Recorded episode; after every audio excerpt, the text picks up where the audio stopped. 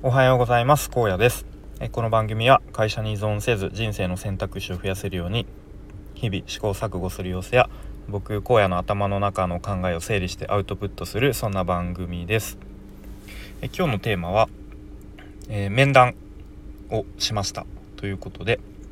えーとまあ、転職活動の話ですね、まあ、最近はこの転職活動の話がかなり多めになってる気がしますが、まあ、僕としてもかなりそっちの方に何ですかねエネルギーを、えー、注いでいますので、まあ、もし興味が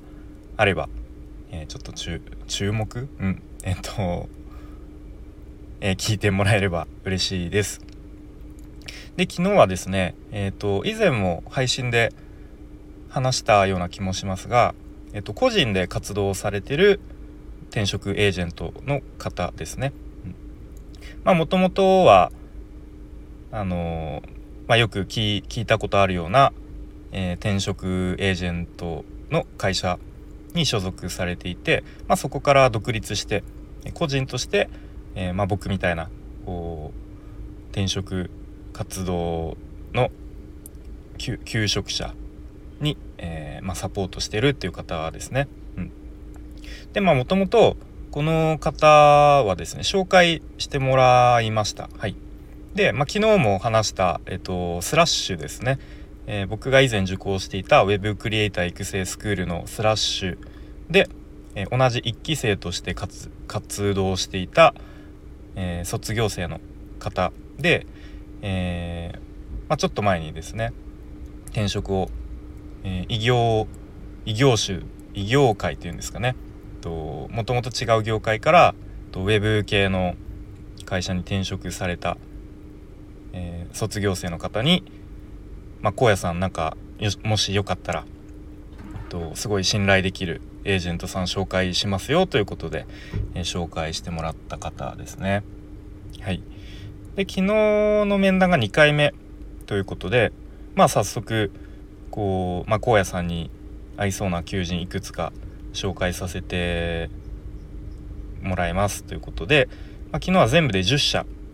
うん、紹介していただきましたで一応面談の時間が1時間ということだったので、まあ、本当にこうちょっと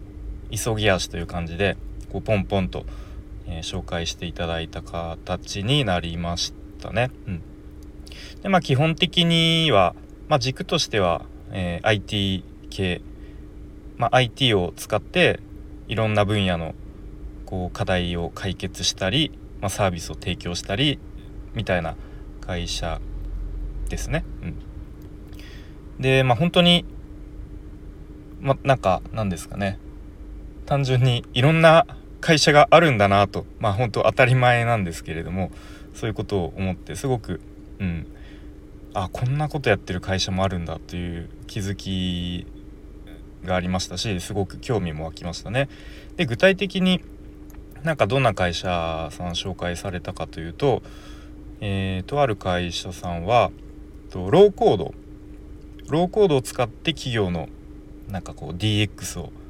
サポート支援するっていう会社ですね。まあローコードっていうのがとプログラミングを、まあ、ほぼ使わなくても、まあ、なんかアプリとかシステムを開発できるという、まあ、ものすごく、まあ、便利便利というか、うん、そういうプログラマーがいなくてもこう企業で解決したい課題を解決できるっていう、まあ、ざっくりとそういう会社ですね。とか、まあ、他にはですねとなんかさまざまなスピーチとか対談を全部文字起こしをして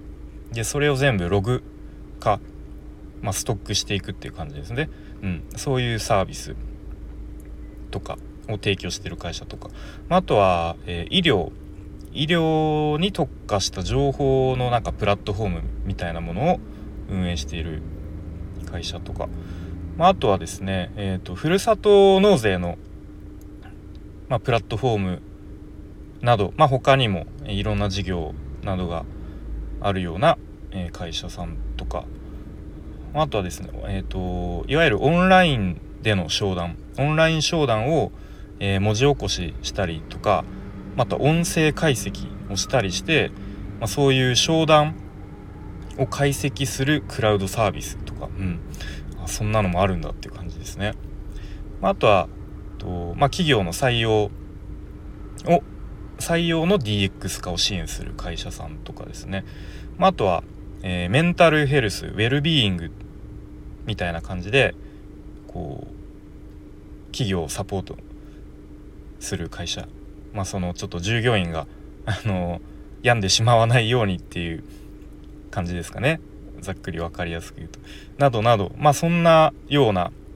まあ、基本的に IT を使って、えー、何かサービスや価値を提供するっていうことをやっている会社ですね。でまあ規模感としては、まあ、やっぱり新しい新しいというか、うんまあ、そういう成長産業と言われる業界なので、まあ、割とベンチャー的な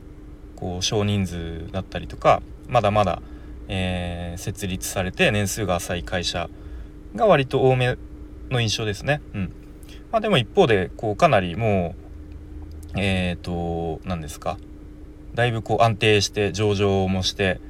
こう割と会社の雰囲気風土としてはこうちょっとゆったりとした雰囲気の会社もありましたね。うんまあそんな感じで、で、まあ最後にですね、そのエージェントの方から、まあ荒野さんにとってなんかここの会社ちょっと嫌だなとか、この業界は今あんまりもう紹介してほしくないなみたいな、もしあれば教えてくださいっていう質問を投げかけられまして、で、まあ僕個人としては、まあなんかそもそももう年齢的にその書類選考の時点で、まあ、ほぼ、えー、通らないっていう前提でやるべきだと思うのであんまり逆にこう僕の方からここはちょっと嫌だなとかなんか選ぶ余裕はないんじゃないかなと思っていますと。うん、なので、まあ、ひとまずこう紹介していただいた